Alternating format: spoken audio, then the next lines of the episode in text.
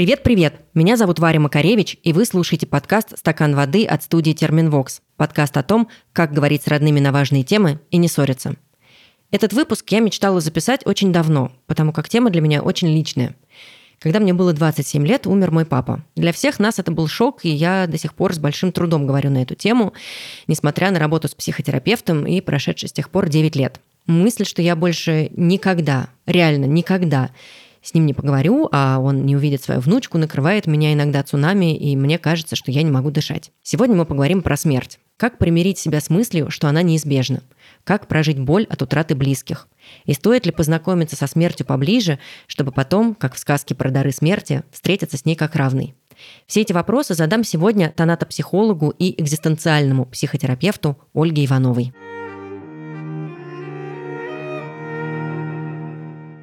Ольга, добрый день. Здравствуйте. Наверное, нужно сразу же прояснить, что это за специальность такая тонатопсихолог. Я думаю, что немногие слышали это название. Почему вдруг нужен отдельный психолог по вопросам смерти? Такой специализации, как тонатопсихолог, в России нет. Я могу сказать, что это самоназвание. А в какой-то момент я, работая психологом около 13 лет, поняла, что у нас в стране не хватает таких специалистов, таких, в которых я лично нуждалась тогда. И поняла, что если чего-то нет, то это надо придумать. Если нет анатопсихологов, у которых это написано в корочке, значит, будут анатопсихологи самопровозглашенные. Почему нужен такой специалист? Потому что я столкнулась с тем, когда я сама боялась смерти и искала человека, с которым я могу эту тему проработать, да, как у нас модно говорить, я столкнулась с тем, что даже мои коллеги-психологи не готовы были браться за эту тему. Они говорили, зачем нам говорить о смерти? Думать надо о жизни, смерть это неприятно, мы подумаем о ней тогда, когда придет время, а сейчас пока надо жить и наслаждаться. И я поняла, что вот эти люди, которые испытывают страх смерти, которые утратили близкого, они находятся в изоляции. Им некому обратиться. Сейчас таких специалистов стало больше, поэтому такой проблемы больше нет. Но раньше, тогда лет шесть назад, когда я начинала этой темой заниматься, эта проблема остро стояла. Ольга, я пока готовилась к нашему разговору, еще наткнулась и на такую профессию, как доула смерти. До этого я слово доула встречала только в контексте подготовки к родам, и тут для меня было какое-то совершенно новое сочетание, и у меня, в принципе, появилось ощущение, что как будто бы тенденция обсуждать смерть и как-то выносить ее в инфополе появилась. Чем вы объясняете и появление разных узконаправленных специалистов, которые занимаются именно вопросом смерти, и, в принципе, то, что появляется дискурс о смерти? Чем это объясняется? Я думаю, что это объясняется событиями последних годов э, существования нашей страны. Сначала мы вляпались в пандемию, которая унесла очень много жизней, и у меня есть были клиенты, у которых родственники умерли от пандемии. Потом началась специальная военная операция, то есть смерть стала очень близкой, и она стала происходить практически в каждой семье. Ну и плюс у меня есть такая моя личная полуфантастическая теория о том, что общество растет так же, как растет человек, и проходит какие-то свои возрастные этапы. То есть мы очень хорошо помним, как рухнул железный занавес, и такая новорожденная Россия стала переходить в бурный подростковый возраст со всеми его спецэффектами, с ношением какой-то очень яркой одежды, с попыткой срывать запретные плоды. Потом мы начали вступать в юношеский возраст, нам стали интересны проблемы самореализации, заработка денег. А сейчас мы проходим какой-то период зрелости, экзистенциального кризиса, когда основная масса людей начинает задумываться о своей собственной смертности и о том, как с этим обходиться. Но при этом вы вначале сказали, что действительно многим людям сложно и больно и страшно говорить о смерти, и я хочу, чтобы мы прямо сейчас послушали историю нашей подписчицы. Привет, стакан воды. Очень важно, чтобы вы затронули такую сложную тему. Мне кажется, что в нашей стране болезнь, смерть и переживание утраты довольно сильно табуированы. Мой папа умер почти три года назад, но это было ужасно темное и тяжелое время, потому что я очень любила папу, и у нас были очень близкие отношения. Я до сих пор скучаю по папе, но мне кажется, что первый год после потери близкого самый сложный. Мне очень помогла поддержка моего мужа и психолога. Я много плакала, но если мама об этом узнавала или слышала, она всегда говорила, что нельзя показывать никому свое горе, нельзя нельзя, чтобы муж и сын видели мои слезы. В итоге сложнее всего о смерти папы говорить именно с ней, потому что мы как будто бы не можем открыться друг другу. До того, как это случилось, мне казалось, что горе сплачивает близких. У меня довольно большая семья, но в нашем случае никто не смог поддержать друг друга. И в целом папа был каким-то объединяющим человеком для всей нашей семьи. И у меня есть ощущение, что после него общение между всеми нами раскололось как будто бы семья распалась на мелкие части, которые теперь невозможно собрать вместе. Мой страх не столько страх смерти как события, скорее это страх одиночества, болезни и немощности, и того, что даже с родственниками рядом может быть очень одиноко. Здесь вот прозвучала эта мысль про то, что даже с мамой очень сложно обсудить э, уход близкого человека, и действительно это такая тема, на которую говорить сложно. Я, наверное, здесь поделюсь тоже своим личным опытом. Моего папы нет уже 9 лет, и я практически никогда, мне кажется, ни разу не сказала фразу, вот сейчас, возможно, первый раз ее произнесу, что мой папа умер. Я всегда говорю, моего папы не стало. Мне так мягче, легче, проще почему, несмотря на то, что смерть это неотъемлемая часть нашей жизни, как влюбленность, работа, расставание, ну что угодно, почему мы так сложно это воспринимаем и почему нам так сложно об этом говорить? Когда я получила ваши вопросы, там было слово табу. Давайте договоримся, что табу на смерть это некий речевой штамп есть какая-то совокупность других явлений, которые можно больше применить к смерти, нежели слово табу. И я сейчас их перечислю. Это, во-первых, страх смерти, во-вторых, это избегание вещей, связанных со смертью, например, тяжело больных людей, кладбищ, а, ритуальных агентств, а, гробов. То есть, если мы видим на здании вывеску «Ритуальное агентство», то мы там, постараемся побыстрее пройти мимо или обойти его как-то. И никто не купит дом у кладбища, хотя, казалось бы, что такого в кладбищах, это часть нашей жизни. Избегание всяческих разговоров о смерти и о связанных с ней вещах – о похоронах, о желаемом способе погребения, о завещании, о том, кому отдать вещи, в чем похоронить человека. Также у нас отсутствует практически, ну, он сейчас зарождается, он сейчас только-только в зачаточном состоянии, некий словарь, вокабуляр, которым мы можем говорить о смерти. То есть у нас практически отсутствует культура поддержки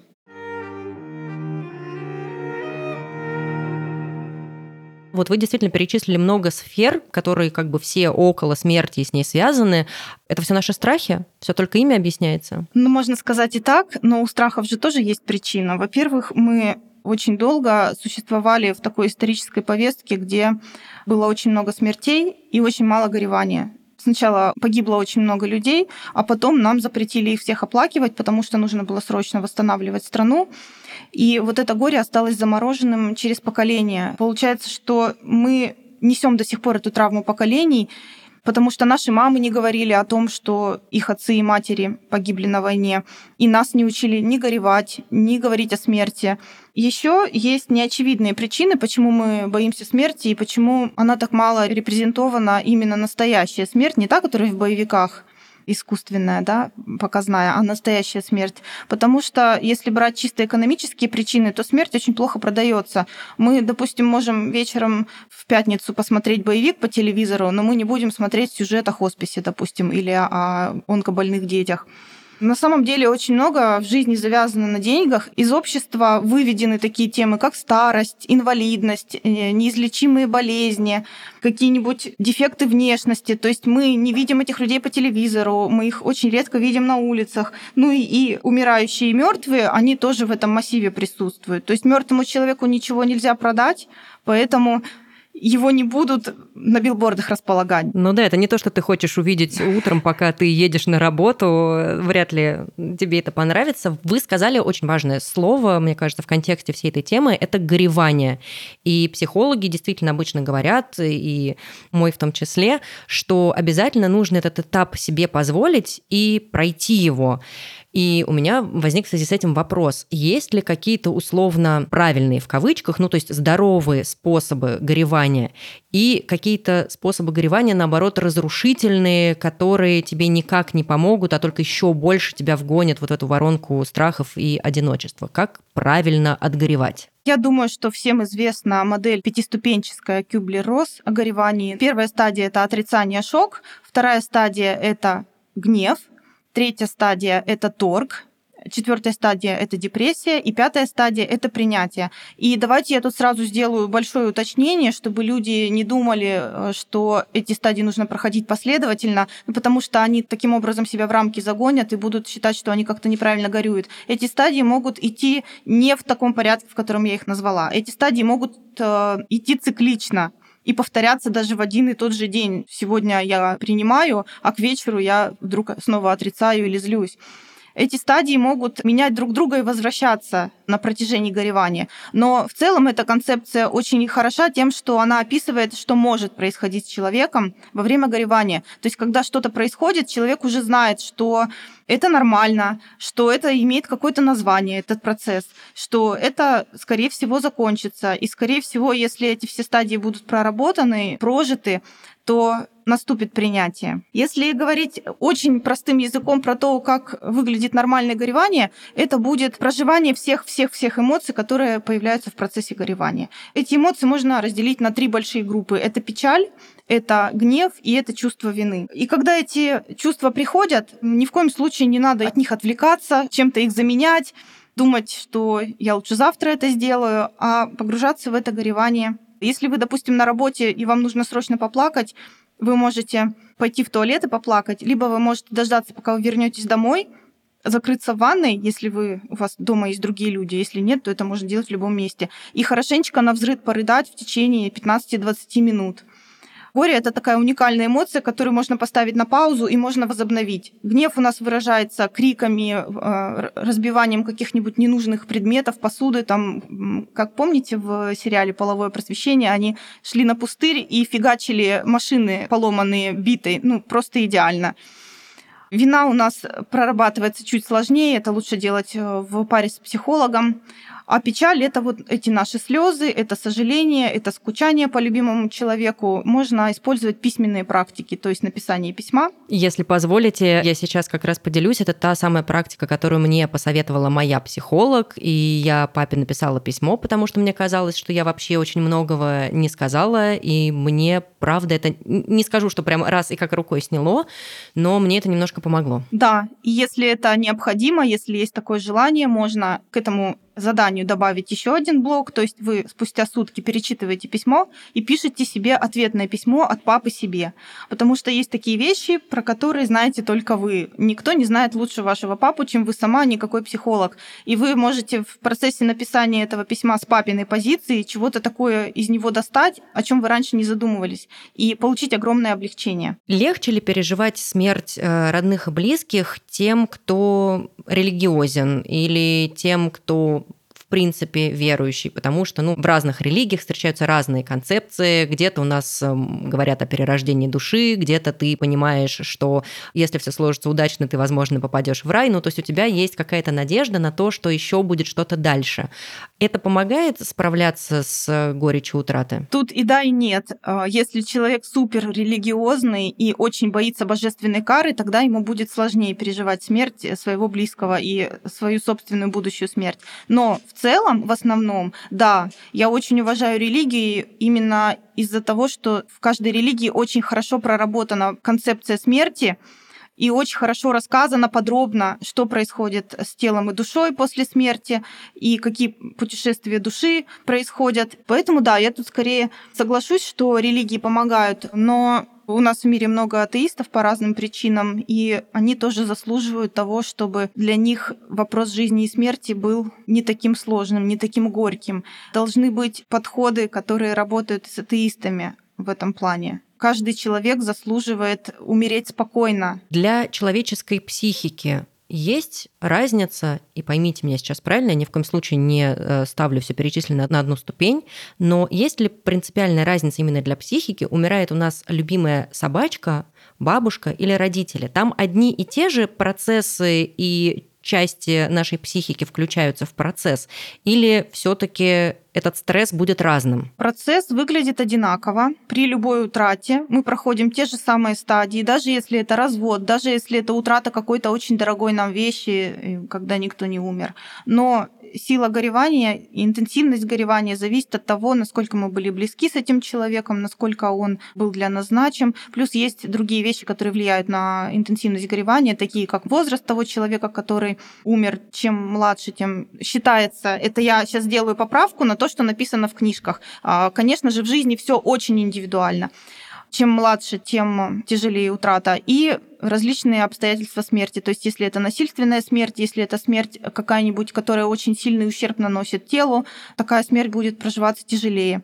Но, опять же, все индивидуально. Для кого-то собака ближе, чем родственник, и он будет проживать утрату собаки гораздо сложнее. Ну и плюс есть различные нюансы отношений, да, так как у нас с этими существами, назовем это так, разные отношения, то и горевание будет разное. Например, вы можете прийти домой, а ваш муж в это время отсутствует, он ушел там куда-то. А так, чтобы вы пришли домой, а у вас кот ушел на работу, такого не бывает. Кот это тот, кто ждет вас и встречает всегда дома. И поэтому это какой-то особый вид горевания, который ни с чем нельзя сравнить, когда вы приходите, а дома нет кота, потому что вы его позавчера кремировали. С чем чаще всего к вам приходят? Какой запрос у ваших клиентов? У меня одно время, где-то в 2021 году, было очень много клиентов, у кого близкие погибли от коронавируса. И самая большая беда этих людей – это чувство вины. Сто процентов горюющих людей испытывают чувство вины, даже если реальной вины там нет. Приведу очень простой пример и очень понятный. Те люди, у которых родственники умерли в больнице, говорили, как жаль, что я не забрал его домой. Как я мог? Если бы он был дома, он бы остался жив. Те люди, у которых родственник умер дома, говорили, надо было его вести в больницу. Вот я такой нехороший, что я его вовремя не отвез в больницу. То есть, что бы вы ни делали, где бы вы ни были, как бы эта смерть ни выглядела, все равно горюющий будет испытывать чувство вины. И к этому надо быть готовым. И я с помощью разговоров, каких-то техник работаю с чувством вины. Потом, что очень интересное и такое неочевидное, что людям тяжело делать, это разбирать вещи умершего человека. Потому что тогда это будет как бы уже самая финальная точка и окончательное прощание. Окончательное прощание, да, я именно эти слова хотела сказать. Есть ли какая-то, может быть, методика в таком случае или совет, ну как людям помочь решиться на этот шаг и показать как-то, что их жизнь все равно продолжается? Ну, во-первых, торопиться не надо. Не надо это делать сразу же после потери. Надо все-таки созреть для этого. Если об этом уже начинают быть навязчивые мысли, что ну надо все-таки сходить. Я очень боюсь, я очень тревожусь, волнуюсь и не знаю, как я это переживу, но надо сходить. Вот когда вот это вот свербение уже внутри начинается, что это что-то правильное, то тогда нужно идти. Хорошо бы заручиться поддержкой какой-нибудь близкой подруги или друга, или родственника, с которым вы особенно близки нужно составить э, списки, что я хочу, или не списки, а просто там два, три ящика, что я хочу забрать себе, что я хочу отдать и что я хочу выбросить. И вот эти вот вещи раскладывать по вот этим трем ящикам. Э, многим людям становится легче, когда они забирают какую-то вещь своего умершего родственника и носят ее потом.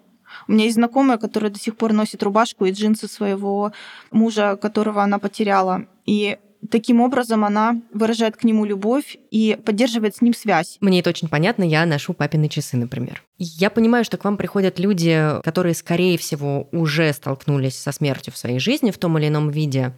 Стоит ли идти к специалисту, если слава богу, у тебя пока все живы, но ты настолько боишься смерти своей или своих близких, что, ну, ты понимаешь, что эта мысль прям занимает очень много твоего времени. Стоит ли в этом случае как будто бы на опережение пойти и поговорить с психологом? Да, конечно, стоит, потому что страх смерти очень снижает качество жизни. Можно пойти к психологу, можно пойти к доуле смерти. Эти специалисты тоже для этого подходят. А зачем это нужно? Если чего-то боишься, об этом нужно разговаривать. Чем больше мы об этом говорим, тем меньше мы этого боимся. Чем больше мы об этом думаем, причем думаем не так, что а, я умру, а, все станет плохо, я буду умирать в муках, э, там еще что-то, меня черви съедят в могиле. Нет, не такого рода мысли, разговоры, а, например, а куда я хочу деть там, свои деньги, когда я умру, кому я хочу, чтобы они передались, и, и как я могу позаботиться о том, чтобы мои близкие могли с моего счета снять деньги на мои похороны, как об этом я могу позаботиться заранее? Как я хочу, чтобы меня похоронили, в чем я хочу быть одет в этот момент. И вот такого вот рода разговоры э, могут помочь снизить тревогу с этого вопроса. Плюс какие-то разговоры именно касаемые страха смерти, потому что страх смерти это не, не какой-то один страх, это много разных маленьких страхов. Это и страх разлуки с нашими близкими, и страх боли, и страх утраты достоинства, страх чего-то не успеть, страх божественной кары и так далее. То есть вот этих страхов прямо много. И каждый из этих страхов э, стоит того, чтобы поговорить э, о нем с каким-то специально обученным человеком, и чтобы этот человек подсказал, как можно к этому подготовиться. Смерть нельзя предвидеть, но к ней можно подготовиться. И я сразу хочу сказать, что горе это не уменьшит. А вот процессы восстановления, да, они могут быть легче, если к ним подготовиться. Например, если мы, например, напишем завещание, то наши близкие, у них уже не будет в голове вот этот вопрос, как мы это все будем делить? Или, например, мы напишем и, или даже купим и положим куда-нибудь в сундук, в чем мы хотим быть похороненными, у них не будет вот этого головника. Представляете, вот у человека умер близкий, ему вообще об этом думать и, и не хочется, и не может в этот момент. А когда все будет подготовлено, то ему будет легче. И об этом хорошо знали наши бабушки, наверное, бабушки нет, но про бабушки, да, которые собирали похоронное, складывали его в сундук, копили денежку, тоже ее куда-то складывали и показывали своим детям. Вот смотрите, вот это мне на похороны. И это большая забота.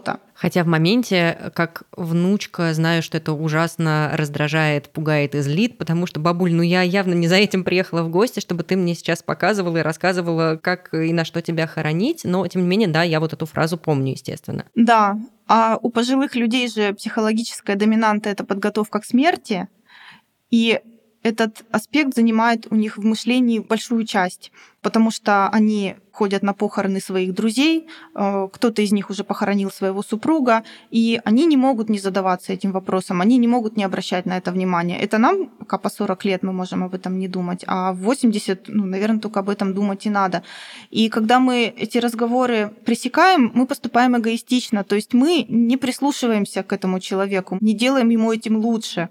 Поэтому как бы вам ни было горько это слушать, разговоры вашей бабушки про то, в чем ее похоронить, послушайте, пожалуйста, пожалуйста, и скажите, да, да, бабуль, я все записала, я все запомнила, обязательно все будет сделано. Я тебя очень люблю, живи, пожалуйста, долго, но я все, все, все учту, когда момент настанет.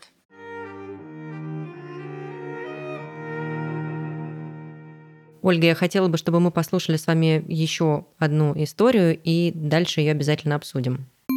Мое первое лобовое столкновение со смертью случилось в 11 лет. У меня умер папа. Это была первая смерть вообще в моей жизни. Никто до этого не умирал, даже животные. И, конечно, я считаю, что официально на этом мое детство закончилось, потому что очень серьезные важные вопросы, проблемы потом приходилось решать в жизни, и уже вообще было ну, все было по-другому. И поскольку в 11 лет у меня был переходный возраст, уже начался, мы очень сильно разошлись с мамой на этой почве, потому что каждая из нас закрылась в своем горе, и мы как-то вот вообще не могли найти общий язык. Мы все таки объединились благодаря маминой мудрости и, наверное, тому, что я повзрослела в какой-то момент и поняла, что ей тоже тяжело, как и мне, и что нам лучше вместе, чем по отдельности. И с тех пор у нас вообще ни одной размолвки, ни одного разъединения не было в жизни. Мы с ней в очень хороших отношениях. Я очень люблю свою маму. И получается так, что вот это горе, оно нас сначала очень сильно разделило, а потом очень сильно объединило и как будто показало, что страшнее смерти и потери вообще нет ничего в этой жизни. Поэтому пока нет смерти, надо ценить друг друга, беречь, любить и заботиться друг о друге. Я совершенно точно хочу присоединиться к финальным словам этого сообщения, но спросить хочу вот про что. Как на семью и на отношения в ней в широком смысле слова влияет смерть одного из близких. Ну, понятно, что вот здесь такой частный пример, да, что сначала разъединила, а потом объединила. А есть ли какой-то условно более-менее такой общий паттерн, что меняется, какие тектонические сдвиги происходят в семьях, когда вдруг одного родственника не становится? Я вам так скажу, смерть это увеличительное стекло. Если семья была дружная, она сплотится еще больше. Если семья была разобщенная, она разобщится еще больше. Бывает и наоборот но реже. Когда семья дружная и она разобщается, это чаще всего бывает в тех случаях, когда вся семья, каждый ее член, все очень устали, от ухода за умирающим человеком. И после этого, когда он умирает, э, все начинают думать, каждый начинает думать, что он устал больше всех и что он требует больше всех заботы и понимания, и остальных начинает в этом обвинять. Это происходит неосознанно. Когда мы устаем, мы в дефиците ресурса, мы немножко регрессируем в такое обиженное детское состояние и начинаем искать виноватых. Поэтому я очень топлю за то, чтобы мы запрашивали помощь, когда мы ухаживаем за тяжело больным, э, помощь сиделок, помощь друзей, чтобы мы им звонили и просили что-то привезти, что-то купить нам, потому что Иначе у нас есть риск, что, ну, во-первых, мы ничего не поймем, да, вот человек умер, а родственники до сих пор в каком-то шоке находятся, и только через несколько месяцев вдруг осознают, что его нет. То есть вот эта стадия шока очень сильно затягивается. И они начинают между собой ссориться. Так, чтобы семья была в ссоре, но вдруг сплотилась вокруг смерти, наверное, такое возможно в случае, если все очень мудрые и если они умеют разговаривать. Потому что, что бы ни происходило, какие бы отношения э, ни были плохие после смерти, у нас всегда есть шанс подойти друг к другу и сказать, меня очень тревожит то, что мы с тобой не общаемся. Я бы хотел с тобой начать общаться, скажи, пожалуйста, что мы для этого можем сделать. И, скорее всего, мама этой женщины, которая свою историю зачитывала, она была мудра для того, чтобы первой пойти на контакт с ребенком. Что еще происходит, когда умирает родственник? Вся семейная система терпит, вот как вы сказали, тектонические сдвиги. Каждый человек в семейной системе занимает какую-то роль и какую-то функцию. Когда он перестает быть в этой семье, то так случается, вообще в идеале эти функции должны быть перераспределены. То есть кто-то взял на себя кусочек вот этого, кто-то взял другой кусочек, и семья продолжает функционировать. Но чаще бывает, что кто-то один попадает вот в эту роль ушедшего, либо по собственному желанию, неосознанному желанию, либо его туда заталкивают без его желания, а он не в силах сопротивляться, потому что чувствует, что как будто бы иначе не может. Например, когда умирает пожилая мама, то взрослая дочь может так никогда и не выйти замуж, потому что ей надо заботиться о папе, который за те годы, когда он жил с мамой, ну просто превратился в бытового инвалида. То есть он не знает, как готовить, не знает, где купить футболку. И тогда вот эта женщина может полностью взять на себя роль своей мамы, и у нее тогда не будет никакой своей жизни. Поэтому, когда человек умирает, надо быть очень внимательным к этому, понимать и спрашивать себя, не беру ли сейчас я на себя слишком много, не жертвую ли я своей жизнью в пользу жизни оставшихся в живых членов семьи. И психолог тоже помогает с этой проблемой разобраться, потому что каждая проблема виднее снаружи, чем изнутри. Так получается, что сегодня от меня будет очень много личных переживаний, но просто для меня эта тема очень важная. Повторюсь, да, моего папы не стало, когда мне было 27, и э, это была абсолютно внезапная смерть. Папа был молодой, никаких там тяжелых заболеваний, ничего, просто ночью инсульт, все, и человек не проснулся. Я знаю, что для меня в тот момент очень много изменилось. Я, во-первых, очень быстро повзрослела, несмотря на то, что я уже была достаточно взрослой, но там какой-то прям скачок произошел. И у меня появились страхи, которых раньше не было. И я приведу пример. Когда у меня родилась дочка год назад, одна из моих первых мыслей, таких осознанных, ну, помимо там счастья и эйфории, которые я испытала, что теперь вся наша жизнь — это лишь путь к расставанию, потому что однажды настанет день в нашей жизни, когда меня с ней рядом больше не будет. И у меня в связи с этим вопрос, что за такой экзистенциальный слом происходит в человеке, в родственнике, когда у него умирает близкий? Что это вот за смена, не знаю, парадигмы? В фильме «Танец Дели» звучит такая фраза из уст медсестры. Вы знаете, что вы умрете, но вы не понимаете, что вы умрете. И вот мы не понимаем, что мы умрем. Мы пока только знаем, и когда происходит смерть либо родителя, либо ровесника, какого-нибудь молодого, там, мне 35, ему 35, вот тогда именно и происходит понимание, что я умру. И это знание превращается в факт. И вся последующая жизнь превращается, извините, сейчас обидно будет сказано, в, в ожидание смерти, в подготовку к смерти. Плюс, когда уходит родитель, то он как будто бы перестает быть между нами и смертью как преграда какая-то. Мы становимся первыми в очереди за смертью. Перед нами больше никто не стоит. Да, ты понимаешь, что ты уже на ближайшей ступенечке. Да, поэтому происходит вот этот экзистенциальный кризис, заставляет пересмотреть все-все-все жизненные ценности, пересмотреть жизненный путь, все свои отношения, и очень внимательно относиться к своей последующей жизни, не тратить ее на случайных людей, на нелюбимую работу и так далее. У меня была мысль сейчас, поскольку, правда, мне немножко прям сбивается все, когда я про это говорю и думаю. В том числе, мне кажется, что когда уходят родители, ну, ты совершенно точно перестаешь быть ребенком во всех смыслах. И еще появляется такая мысль, что как будто бы тебя больше никто не будет так безусловно любить что ты еще и остаешься без какой-то вот этой невероятной родительской защиты, которая, ну, раньше тебя делала практически, не знаю, бессмертным условно. Вот это же тоже составляющая там есть. Да, это социальная роль, что я ребенок своих родителей, она утрачивается навсегда. То есть мы можем чувствовать их любовь даже когда их больше нет, но именно социальная роль, именно отношения вот эти вот детско-родительские, они прекращаются. Я сравниваю смерть с кочаном капусты что наши социальные роли — это такие верхние листики, которые потихонечку отваливаются. У меня умер родитель, я больше не сын и не дочь. Отправили на пенсию на работе, я больше не сотрудник. Я развелся, я больше не жена, не муж. И как будто бы наш качанчик по мере нашего приближения к смерти уменьшается, уменьшается, уменьшается, и к концу уже становится таким тощеньким. То есть человек превращается только в тело. Человек и правда чувствует, что его меньше стало, когда у него кого-то не стало он чувствует, что он уменьшился сам. Я как психолог, конечно же, на любой вопрос предлагаю решение проблемы. Оно, конечно, не стопроцентное, оно не суперспасительное, но внутреннего родителя надо отращивать. Желательно до того, как этого родителя, который есть, не станет. Надо учиться самому себе быть хорошим родителем, добрым, который будет заботиться, который будет не только ругать, но и тот, который будет говорить, ты лежишь на диванчике, вот молодец, отдохни, тебе надо отдыхать. Давай я тебе булочку куплю. Вот таким вот хорошим родителем в том числе надо быть себе.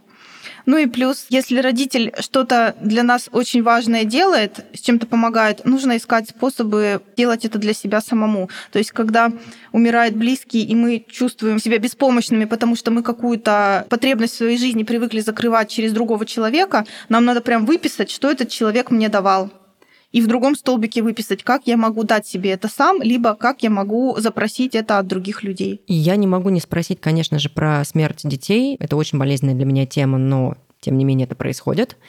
И бывает, что родители теряют своих детей, хотя по закону природы все должно быть иначе. И есть ли какой-то способ, как справиться с этой трагедией? Кто-то пытается, например, практически сразу родить другого ребенка. Насколько верна такая тактика? Нет, эта тактика не верна заменять одного ребенка другим ни в коем случае нельзя. Не отгоревав предыдущего ребенка, мама возлагает свои ожидания, все, что хорошего было в предыдущем ребенке, на следующего. То есть она будет требовать от следующего ребенка неосознанно быть тем. Плюс неотгореванный человек, его идеализируют, как правило. Он становится носителем каких-то уникальных, неповторимых качеств, самых прекрасных. И вот смотрите, замещающий ребенок, есть такой термин в психологии, замещающий ребенок, это ребенок, который родился, когда мама не отгоревала предыдущего. Он попадает в такую безвыходную ситуацию. С одной стороны, ему нужно быть идеальным, а с другой стороны, он не может им быть. Получается, что у него своей жизни-то не остается. Он вынужден очень сильно стараться, и эти старания обречены заранее на провал заведомо. Поэтому я бы посоветовала воздержаться от такого способа э, справиться с утратой, но я понимаю тех мам, которые хотят это сделать. Ни одну маму нельзя обвинять в том, что она сразу же хочет следующего ребенка, когда умирает предыдущий. Есть последствия для психики, но обвинять маму в том, что она вот это вот сотворила, ее нельзя, потому что она мама, и у нее такое горевание, которое никому не снилось. И только она знает, что у нее в этот момент происходит в душе и что толкает ее на такие поступки. А как поговорить с ребенком про смерть? Мы, кажется, сами с собой не очень умеем разговаривать на эту тему. А как быть с детьми? Я, например, твердо стою на позиции, что это как-то надо сделать, но вопрос как? Смотрите, вы правильно сказали, что мы себе не можем объяснить э, что-то про смерть. И я твердо уверена в том, что прежде чем объяснить что-то ребенку, о чем бы ни шла речь, надо объяснить это самому себе. То есть, если у вас нет картины мира, в которой есть смерть, и понимание, куда попадает человек после смерти, то, пожалуйста, разберитесь в этом вопросе для себя и объясните это себе простыми словами, а потом уже объясняйте ребенку. В основном ситуация не требует того, чтобы вы сажали ребенка перед собой и говорили, пришло время рассказать тебе о смерти. Обычно ребенок смерть видит в норме, если ему не врут про нее. Ну вот они увидели на улице мертвую птичку, когда ему было три года. Мы не говорим ему, что птичка легла поспать на дороге. А мы ему говорим, что эта птичка мертвая, что в ней больше нет жизни, она больше не живая. Когда умирает хомячок, нельзя бежать в зоомагазин и покупать такого же, а сказать, что наш друг умер, ты можешь его потрогать, он будет холодненький. Ну, к сожалению, все мертвые животные остывают. Кстати, дать потрогать это хороший годный способ э, ребенку дать понять, что такое смерть. У него не будет иллюзий, что это живое существо. Он поймет, что оно уже умерло. Мы наших э, домашних животных, умирающих, хороним, создаем какие-то практики памяти о них. То есть мы там складываем в коробочку их поводки, игрушки, чтобы они у нас хранились, и чтобы мы когда нам будет грустно, могли туда заглянуть и повспоминать это наше животное. Когда умирает родственник, мы не говорим ребенку, что он в больнице, потому что ребенок не дурак, и он поймет, что там три года лежать в больнице нельзя а говорим желательно сразу и желательно вот этими словами «умер». Не он ушел, не его Господь забрал, не он уснул вечным сном, потому что ребенок будет просто бояться ложиться спать. Если скажут, что дедушка уснул вечным сном, а потом его в могилу закопают, ну, он будет бояться, понимаете, да? То есть э, вообще никакой науки огромной в том, как рассказать ребенку про смерть, нет.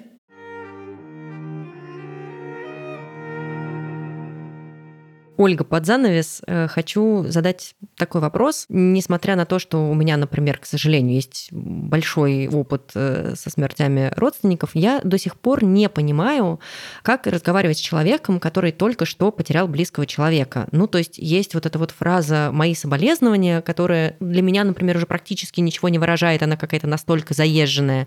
Иногда хочется человека просто обнять, но не всегда это позволяет э, близость вашего общения. Как лучше всего себя повести с тем, у кого недавно умер близкий человек? Сразу скажу, чего нельзя говорить, да, нельзя обесценивать, что он слишком, он хорошую долгую жизнь прожил, он нажился, намучился, отмучился, потому что если даже человеку было там, 102 года, все равно эта смерть разрушит его э, родственников, она их собьет с ног. Нельзя говорить, ты снова родишь еще ребенка, или у тебя есть еще дети, или ты еще обязательно будешь счастлива и выйдешь замуж. То есть мы вот это не говорим. Нельзя говорить, крепись, держись, будь сильной, ты должна быть сильной, ты должна жить ради детей. Вот это фразы запретные. Что можно говорить? Вот даже обычные заезженные «сочувствую и соболезную» звучат гораздо уместнее, чем э, вот это вот то, что я назвала. Если человек религиозный, можно ему сказать, я буду за него молиться каждый день, за умершего, и буду молиться за тебя тоже.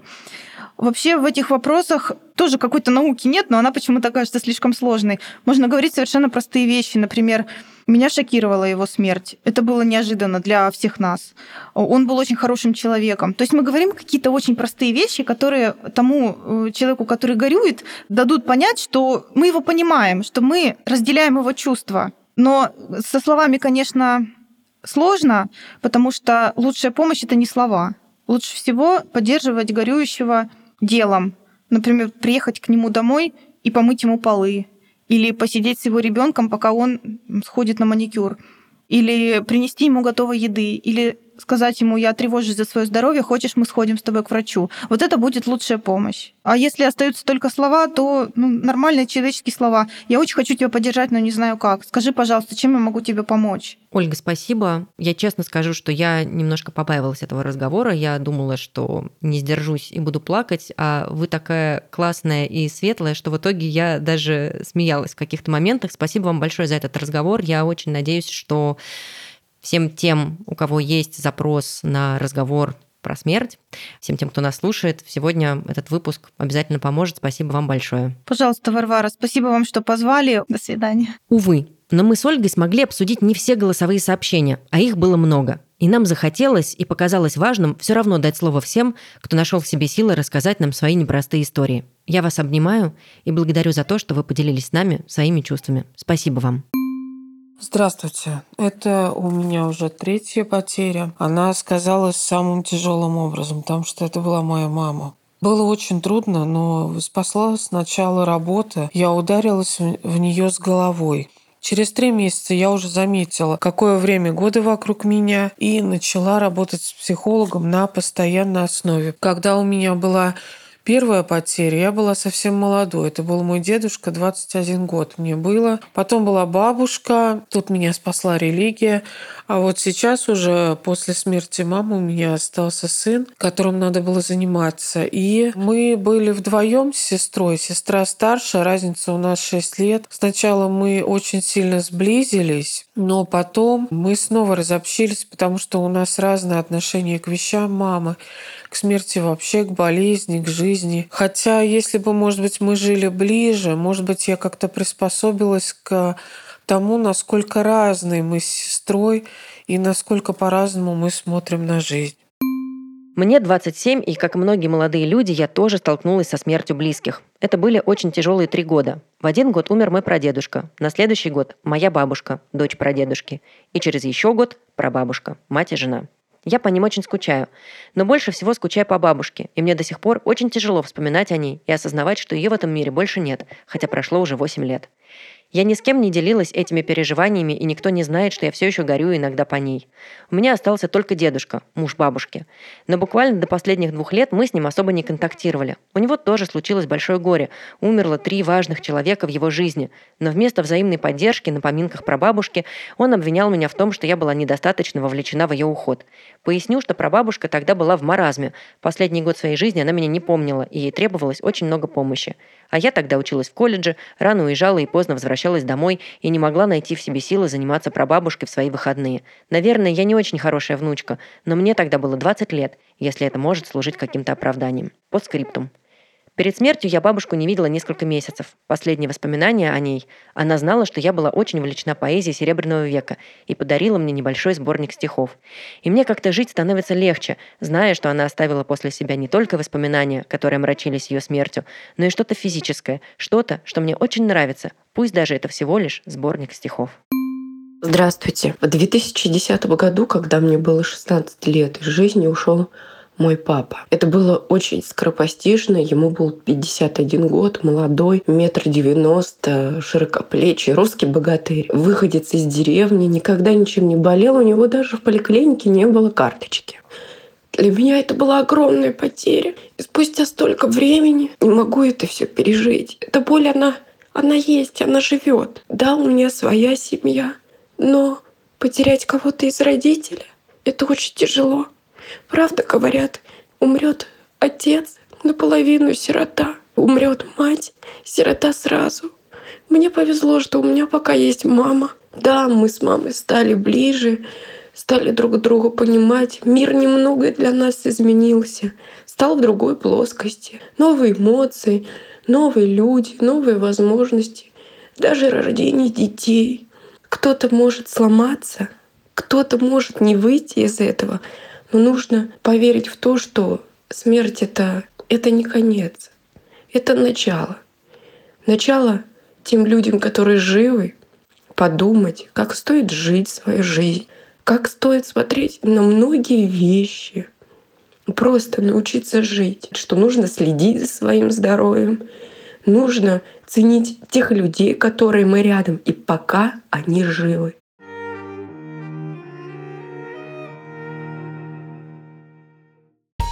Это был подкаст «Стакан воды» от студии «Терминвокс». Этот выпуск, как и все остальные, можно найти на всех платформах. На Apple подкастах, Google подкастах, Soundstream, CastBox, Яндекс.Музыке, Ютубе и даже ВКонтакте. Свежие выпуски выходят по пятницам, а во все остальные дни мы на связи в нашем Телеграм-канале.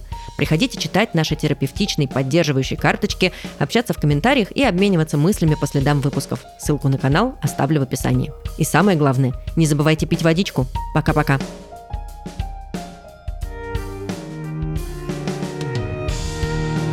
Над подкастом работали ведущая Варвара Макаревич, гостевой и креативный продюсер Лера Кудрявцева, звукорежиссер и редактор постпродакшена Кирилл Кулаков, дизайнер Елизавета Семенова, автор джингла Полина Бирюкова и автор идеи Глеб Фадеев.